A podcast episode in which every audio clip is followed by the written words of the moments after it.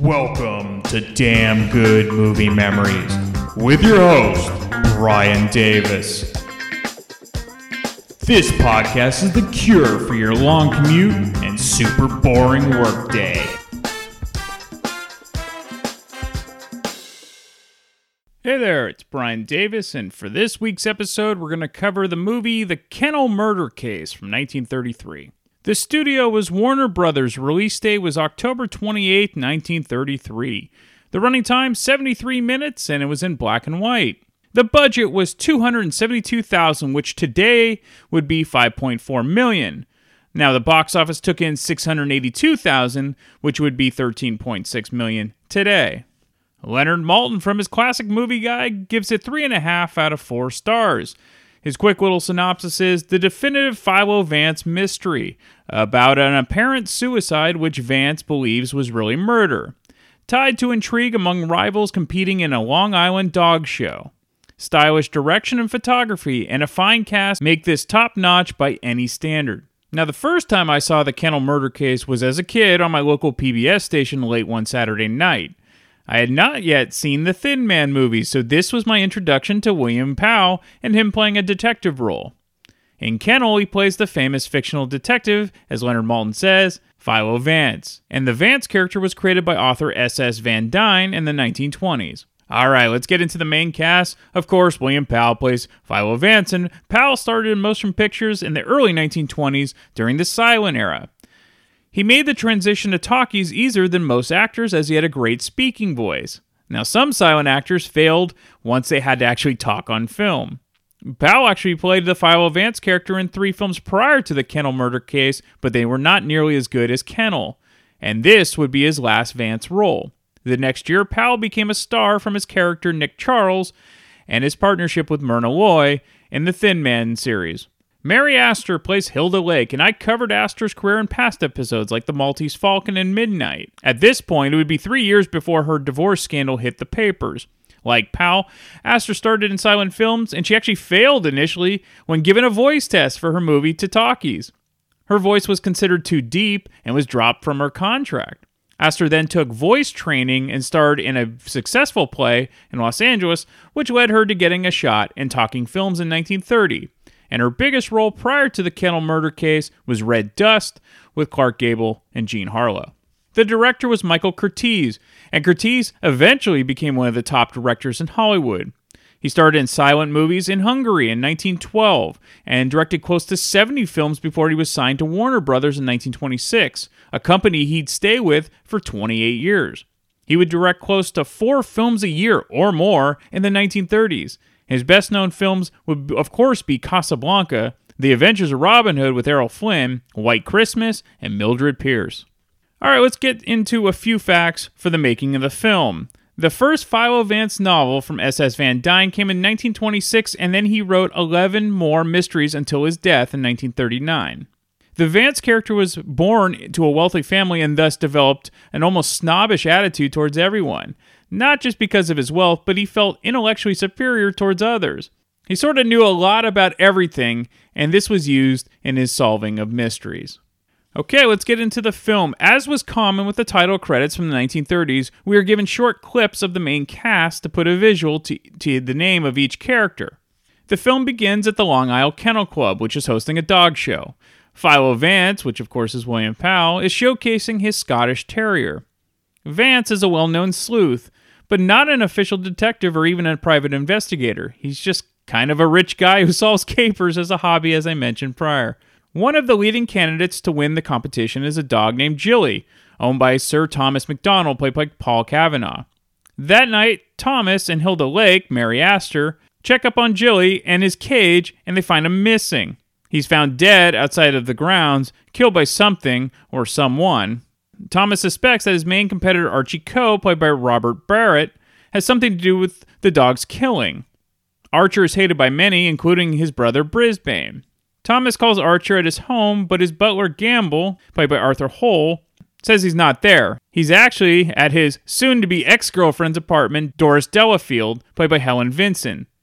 She kicks him out of the apartment and he storms off. At home, Archer makes yet another enemy, this time with Liang the cook, played by James Lee, who is fired by Archer for having the audacity to speak up against Archer, telling him not to sell his valuable collection of Chinese artwork. That night, we see the outside of Archer's house, and a gunshot is heard, and the scene fades. The next morning, Gamble goes up to bring Archer his breakfast and receives no answer when he knocks on the bedroom door. He peeks through the keyhole to see Archer sitting in a chair, dead. Gamble shouts for Raymond Reed, played by Ralph Morgan. He's the co secretary about what he discovers, and Raymond tells Gamble to call the police at once. Gamble believes Archer committed suicide, and so that's what Detective Heath, played by Eugene Pallette, goes to the house thinking. It's funny that one of the newspaper's reporters, played by George Chandler, just hangs out at the police station playing cards with the cops, just waiting for a big story. And the news spreads quickly. Hello? Give me police headquarters, quick. Homicide, Sergeant Miller speaking. Now, wait a minute, wait a minute, I don't get you. Take it easy. All right, none I of get your it, questions. Suicide. Suicide? Wait a minute, you're not going to run out on this hand. Yep. Who? Archer Coe, 98 East 71st Street. Okay, I got you. Is that it, Sergeant? Yeah. Well, goodbye, Ernest. Sergeant Heath to you, Cub. Kick in with that six bits. Oh, relax, will you? This is your case, Sergeant. You better get the boys out. 98 71st Street. That's right. All right, come on, Snick. Tell Dr. Amos to hurry right out to 98 East 71st Street. Did you say east, Sergeant? East, yes. I got it. Daily Mail? Give me a city desk. Calling car 18, car 18, Oh, times? Charlie Adler. 98 East 71st Street. Last night, Archer Coe committed suicide. Proceed immediately and call your station for instructions. Philo Vance was on a boat that was about to depart to Italy when he hears the news bulletin on the radio about Archer Coe's apparent suicide. He immediately phones the district attorney, Markham, played by Robert McWade, with his doubts about Archer's suicide. And now for the latest news flashes. Archer Coe, the well-known sportsman and collector, committed suicide last night at his home, 98 East 71st Street. His body was discovered by the butler at 8 this morning when he took up a breakfast tray. No reason has been advanced for this action as Mr. Coe was in excellent health and had no financial trouble.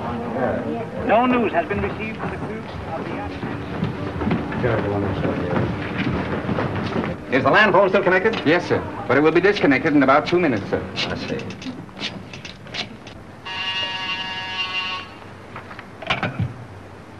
Hello? Hello, Markham. Hello, Vance.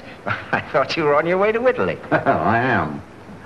Well, I say, Markham, uh, I just heard about Archer Coe. Yes, too bad he had to bump himself off like that. Uh, that's why I called you. Are you sure that he did bump himself off? Well, his butler tells us he's sitting in a locked room with a revolver in his hand and a bullet in his head. I don't know what else you'd call him. I don't want to butt into your affairs, but uh, aren't you a bit hasty in jumping to that conclusion? Hasty? Why? Well, if you knew Archer Coe, you would know that suicide is almost a psychological impossibility for him. Psychological bosh. A two and two make four, don't they? But how do you know you have two and two?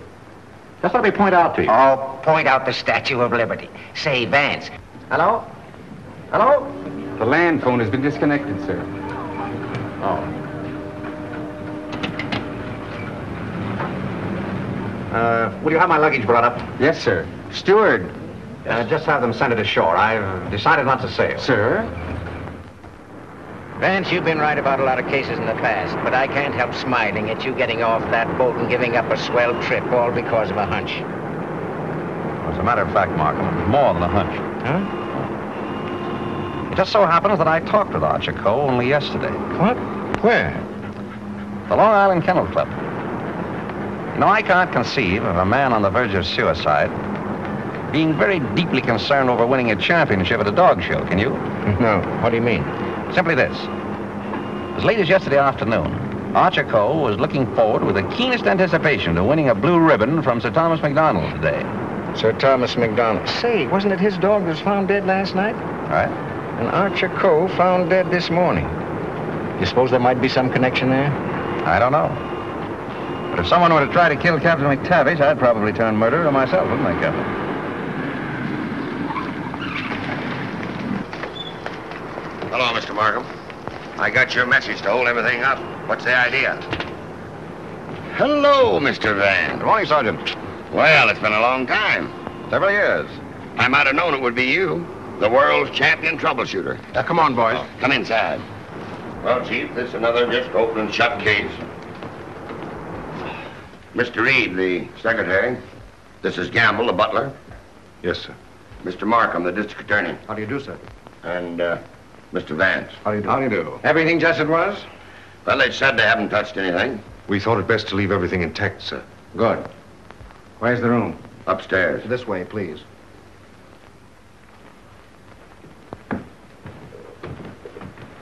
You've uh, been in Mr. Coe's service long? About three months, sir. And before that?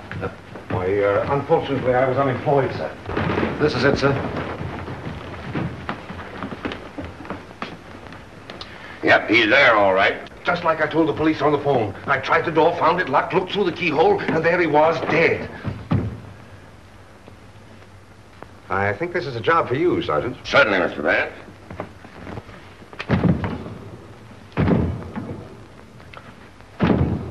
Well, Hennessy, what are you standing there for? Your health? This takes beef. All right.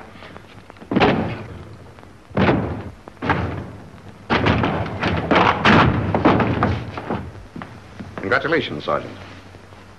What is this, a bedroom or a museum? More junk here than in a Chinese joss house.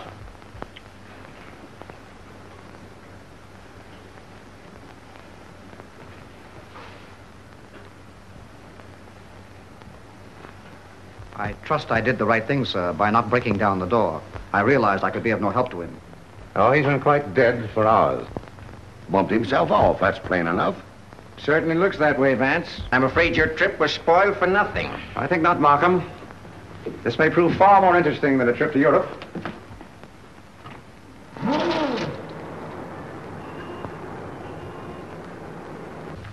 You carry a gun? No, sir. You?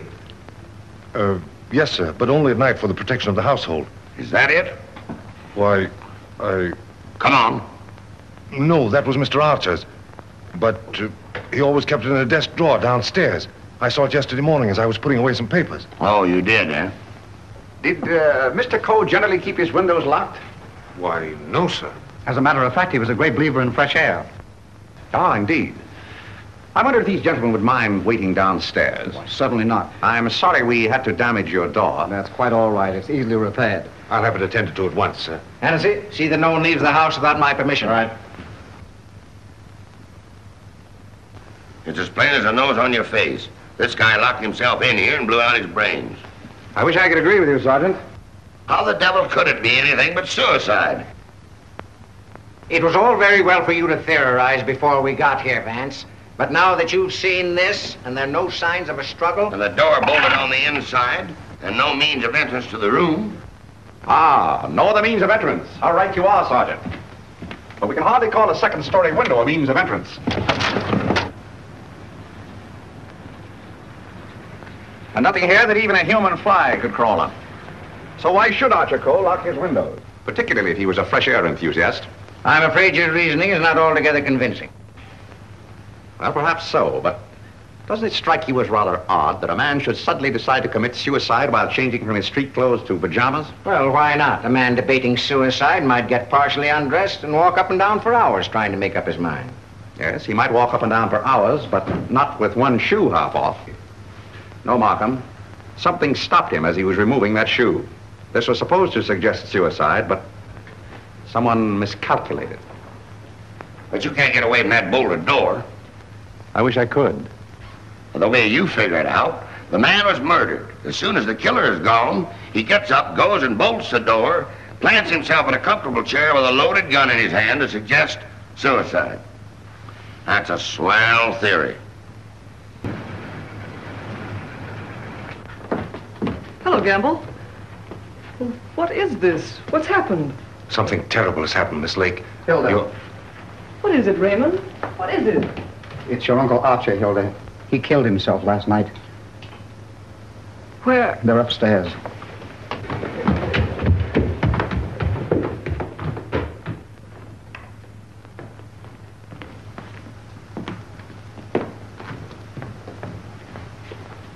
Hey, don't don't touch that body, miss. Oh, Mr. Vance. Well, how do you do, Miss Lake? This is Mr. Markham, the district attorney. How do you do? Miss Lake, his Coe's niece. I'm sorry, Miss Lake, but you mustn't touch anything until the medical examiner arrives. It's against regulation. Is it also against regulations to tell me what's happened? We arrived only a few moments ago. We found your uncle as you see him. It has every appearance of suicide. I doubt it. Do you know of anyone who would have reason to kill your uncle? Yes, I had for one. Why, Miss Lake? Because he stood in the way of everything I wanted. He made my life miserable because he held the purse strings. And because. because he was jealous of every man who came near me. I was afraid of him. Oh, the horrible nights I've spent in this house. Are we to accept your comments as a confession of murder, Miss Lake? Look here, Markham, that's ridiculous. Please, Raymond. I think I can handle this situation myself. When we found your uncle, Miss Lake, the door was bolted from the inside. Bolted inside. Oh. Maybe he did shoot himself. Can't you make up your mind? Do you know of anyone else who felt as you do about your uncle? Practically everyone he came in contact with. He was ruthless. He wanted his own way in everything. I imagine there are plenty of Chinese who will be glad to know that his collecting days are over. Ask our cook. I shall. Can you think of anyone else? Well, Uncle Brisbane shared my feelings toward him, I'm sure. Where is this Brisbane guy? Maybe he decided to do something about it. That's impossible. He's on his way to Chicago. He left on the 5 o'clock train yesterday afternoon. He'd be just about getting there by now. Well, you'd probably like to wire him, wouldn't you? Why, yes, of course. Is that all? Uh, for the present, yes.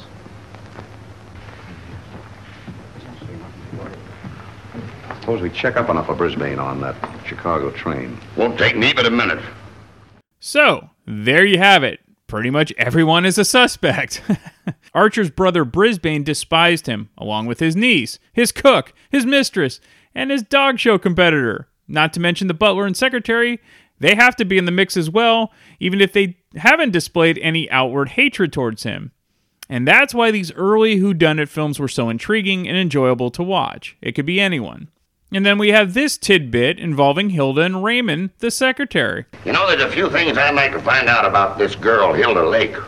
Why are you always trying to check up on me? I'm not trying to check up on you, Hilda. I want to help you. Well, you know how I feel about you. You know that I love you. But lately you seem to have changed. Every time I want to speak to you about marriage, you evade me. What's on your mind? Oh, nothing, nothing. Raymond, I never said I'd marry you. But I thought that now we, well, that, that I could take you away from here. You might as well know now as later. When all this is cleared up, I'm going to marry Tom MacDonald. Oh. Oh, try to understand, Raymond. I'm sorry. So maybe Raymond bumped off Archer for Hilda's money to finally be freed up from her uncle, and then he could marry her. Then again, maybe Thomas MacDonald had the same idea, plus he thinks Archer had the, his dog killed. yes, there's a lot to untangle here. So Dr. Doremus shows up to give his analysis of what happened. Yeah, man, I want to see. Any news, Doctor? How about a statement Give me a chance. Oh, wait a minute. I'm a doctor, not a magician. Almost full and funny. Go on now, scram. All right, now listen. Wait a minute. Trying to get in here. Hello, Doc. Hello. Hello, Kelsey. Where have you been? Haven't seen you for a long time. Working hard. What kept you so long? Did you walk all the way? You always pick on me at mealtime. I was in the middle of cakes and sausage. What have you got? Just plain suicide. This guy locked himself in the room, bumped himself off. Suicide. Then why didn't you let me finish my breakfast? Hello, Doc. Hello, Markham. All you need is an order to remove the body. You told me that over the phone, I would have sent my assistant. Mr. Markham told me to phone you personally. Don't crab at me about it. I'll give you the approximate hour of the death, if you want it. That's big-hearted of you, Doc. And the routine autopsy, we can do tomorrow, as it's just a case of suicide. Uh, why do you jump to that conclusion, Doctor? I know a dead man when I see one. Besides, the door was bolted. I know, the door was bolted from the inside. But what about the body? Hadn't you better have a look at it? I was going to. I'm a doctor, not a detective. This man is dead with a bullet hole in his right temple. He's holding a gun in his right hand. Just the kind of wound that might have been self-inflicted. The position is natural, and the door was locked on the inside. Well, let me see. That's strange. Did you find something to disturb you, Doctor? Plenty. There's blood in his mouth, and he's got a skull fracture from some club-like instrument. Now, what about the bullet wound in his temple? There's no blood there. That's so. Gentlemen, when that bullet entered this man's head, he had been dead for hours. Can you place the time of his death? I'd say from 8 to 12 hours ago. Would you say that the revolver was placed in his hand before rigor mortis set in? Yes. Did he die from the effects of the blow on the head? No. Probably rendered him unconscious for a while, but that wouldn't have killed him. Not powerful enough. The blow didn't kill him, the bullet didn't kill him, and yet he's dead. Suppose we try to find out just what did kill him. Glad you thought of that, Mr. Vance. It's not a bad idea. Perhaps I'd better take another look. Easy. Very good. Oh, there he is. Now then, All right, just a little boy. more that way. All right, That's there better. for. That's it. There couldn't have been much of a struggle. His hair isn't even mussed. Maybe somebody slugged him and then combed his hair. By George! Now I've got it. Stabbed below the left shoulder blade, near the spine. There's no external bleeding. Internal hemorrhage, huh? That's it. What do you think of the suicide theory now, Sergeant? Well, it's slightly complicated for him to shot, slugged, and stabbed himself, particularly in the back. Yeah, it's very complicated. Oh, Markham. Yes. You see, there's no hole in the back of his pajama jacket. So he couldn't have been wearing that when he was stabbed. But get this. There's a hole in the back of his coat and another in his waistcoat, blood-stained. He must have been fully dressed when he was attacked. That is me out. I finished. I suppose you want a quick autopsy. Yes. Get that body down to the morgue as soon as possible. Good day, gentlemen. Good day. Hey, Doc, Yes? do you think there's any possible chance of that being suicide? What? All right, all right. Just a fair question, big boy. Go on home and get your hot cakes and sausage. You need the strength. Anything? Yeah. Hurry up with that dead wire. Right. Any report on that wire? Not yet, Sarge. As we expected, this definitely wasn't suicide. So now Philo Vance and the actual police will have to untangle the mystery of who killed Archer Coe and Jilly the dog. Of course, the non official detective will always be one step ahead of the actual police, as is the case with all of these films. As the police attempt to find Brisbane Coe to question him about his brother's apparent murder, they can't find him, which leads to additional question of the butler Gamble about Brisbane's demeanor before he left his, for his trip. Brisbane Coe not aboard this train. Wallace, conductor, train number seven. Sit down.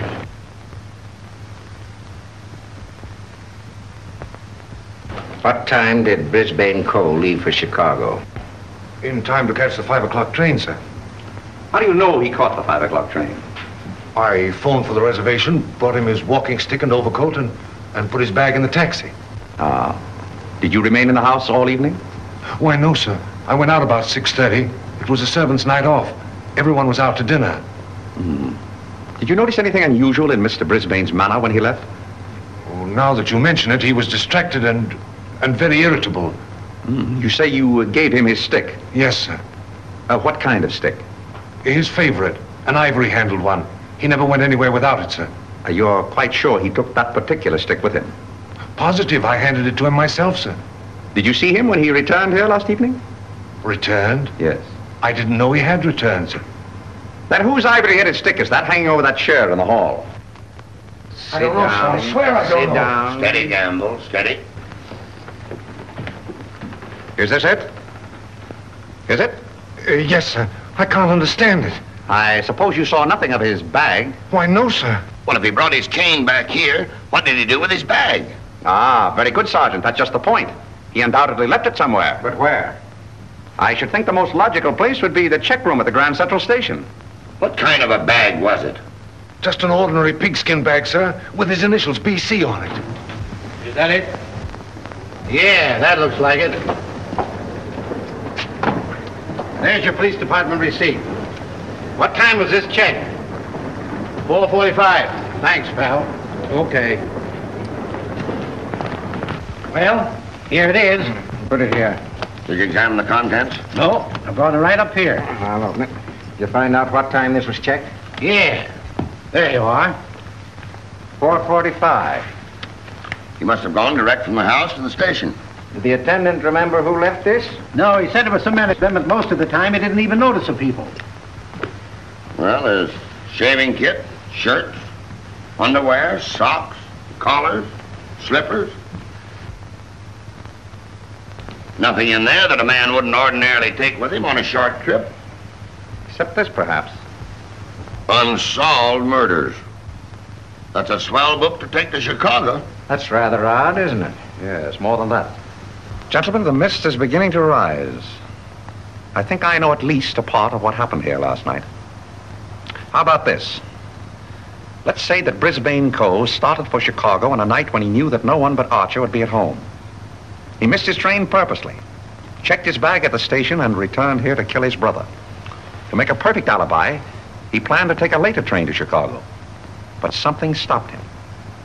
And something stopped Archer Coe before he could remove his shoes last night. You see what I mean? Those shoes of Archer's, that bag of Brisbane's, his stick hanging there in the hall, it shouldn't have been there.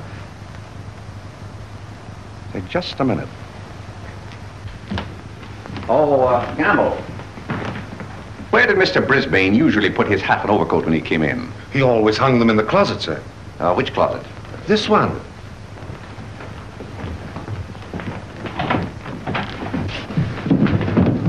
Oh!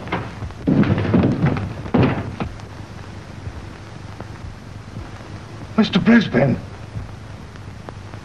Well, Mr. Vance, where are we now? I should say somewhere in the middle of the Gobi Desert. Ah, so now we have three murders. The plot keeps getting better, but at least there's one less suspect. And one of the funniest characters in the film is the doctor, who keeps getting these pesky dead body calls when he's trying to eat his meals. Hello. What? Again? I'm right in the middle of my lunch. First you interfere with my breakfast, then you ruin my lunch. Don't you boys ever eat? No, I'm on a diet. Oh, all right. Hello. All right, I'll attend to that later. Get me the wagon and the fingerprint gang.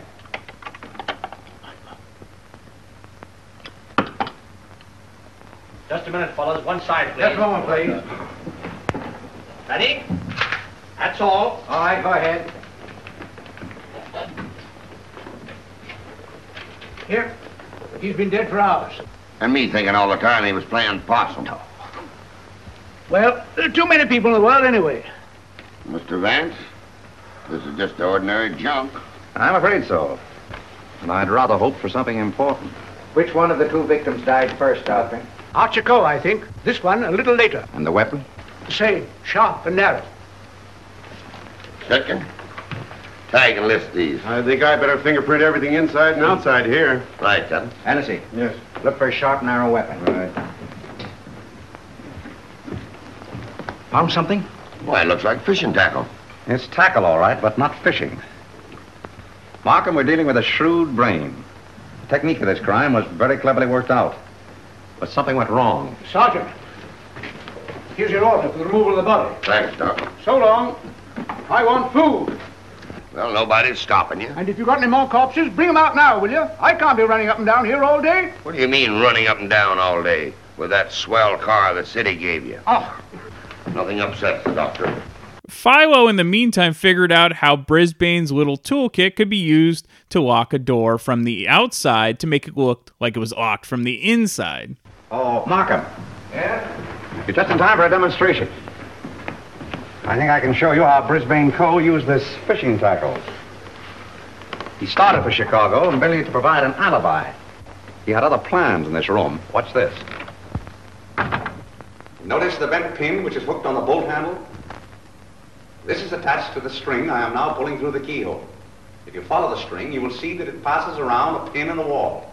This acts as a pulley, and is also attached to a string passing through the keyhole. You see, the bolt is now being forced into its socket. Upon my word. I now pull the first string through the keyhole, and then the second string. And with it comes the pin, leaving no evidence. Now let me in. It worked? Yes, it worked. Well, that explains that then. Very clever. It could have been done that way. But if Brisbane killed Archer Coe, who killed Brisbane and hung him in the closet? Why did he do it? That's what we want to find out, isn't it? Exactly. Yeah. Gentlemen, two persons planned the murder of Archer Coe. Two? What? But their paths crossed.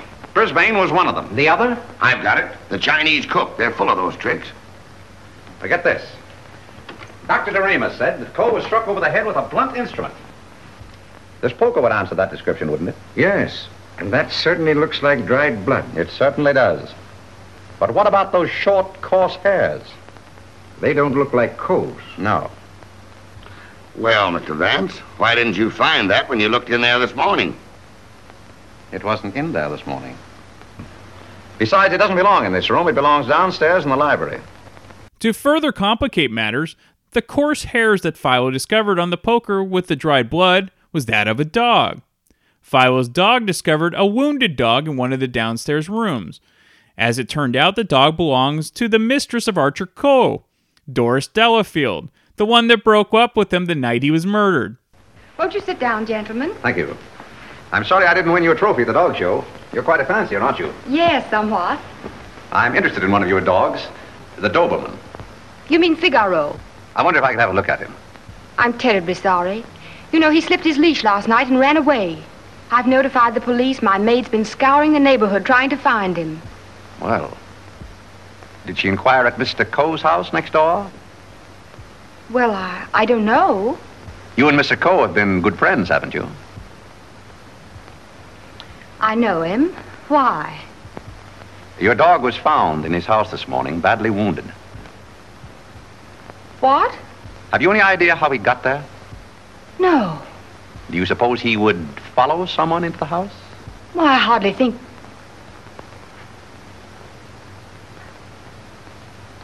Now, what are you driving at?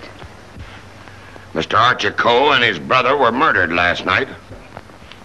Murdered? I was afraid that. Just a moment. Hello. Is that Miss Doris Delafield's apartment? Would you please tell Miss Delafield that we couldn't get the reservations for her and Mr. Grassi on A deck? And ask her if B deck would be satisfactory. Miss Delafield will not be sailing. You can cancel a reservation for them both. Both? Do you mind telling me whom the other reservation was for? I refuse to answer that question. Would it be Mr. Grassi? But I am Mr. Grassi.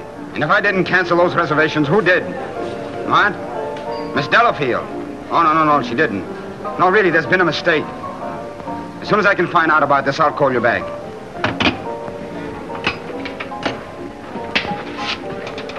I don't think you'll find Miss Delafield at home just now. And as for the cancellation of your steamship reservations, we regret very much that it was necessary. Who are you? This is Mr. Markham, the district attorney. Oh, I'm honored, but I'm afraid I don't quite understand. It's about this. As a matter of fact, Mr. Coe didn't commit suicide. He was murdered. Murdered? Would you mind coming along with us? Just a little matter of comparing fingerprints. No, not in the least. So now we have two more suspects. I love it. Let's see. It could be Hilda the niece, Raymond the secretary, Liang the cook, Gamble the butler, Sir Thomas the lover of Hilda, Doris Delafield the mistress, and Eduardo Grassi the lover of Doris. The final 30 minutes gives the back and forth in the eventual unraveling of who committed the murders. So while the film doesn't get the acclaim that the Thin Man series gets, it's a great precursor to that series and a terrific mystery and really packs in a ton in just 75 minutes. It definitely check it out if you want a breezy mystery, and it's on YouTube for free. I'll leave you with another gem from Dr. Doremus. I'm the city butcher, not the detective. Don't bother me with any murders after three tomorrow. I'm going to the World Series. Hey, Doc, phone me the score between innings, will you? And I'm all sure you're wondering, well, at least my father and, and my uncle are, the winner of the 1933 World Series they were talking about. The New York Giants, who eventually became the San Francisco Giants in 1958, well, they beat in 1933 the Washington Senators four games to one. Some of the great Giant players back then included starting pitcher Carl Hubbell, outfielder Mel Ott, first baseman Bill Terry, who was also the manager of the team. All right, that's it. Hopefully, you enjoyed this episode, and I will be back for yet another random movie from my DVD collection. Come hang out and chill with Brian A. Davis and the Bad Beat. Wednesdays, 11 p.m. Eastern, right here on thatmetalstation.com.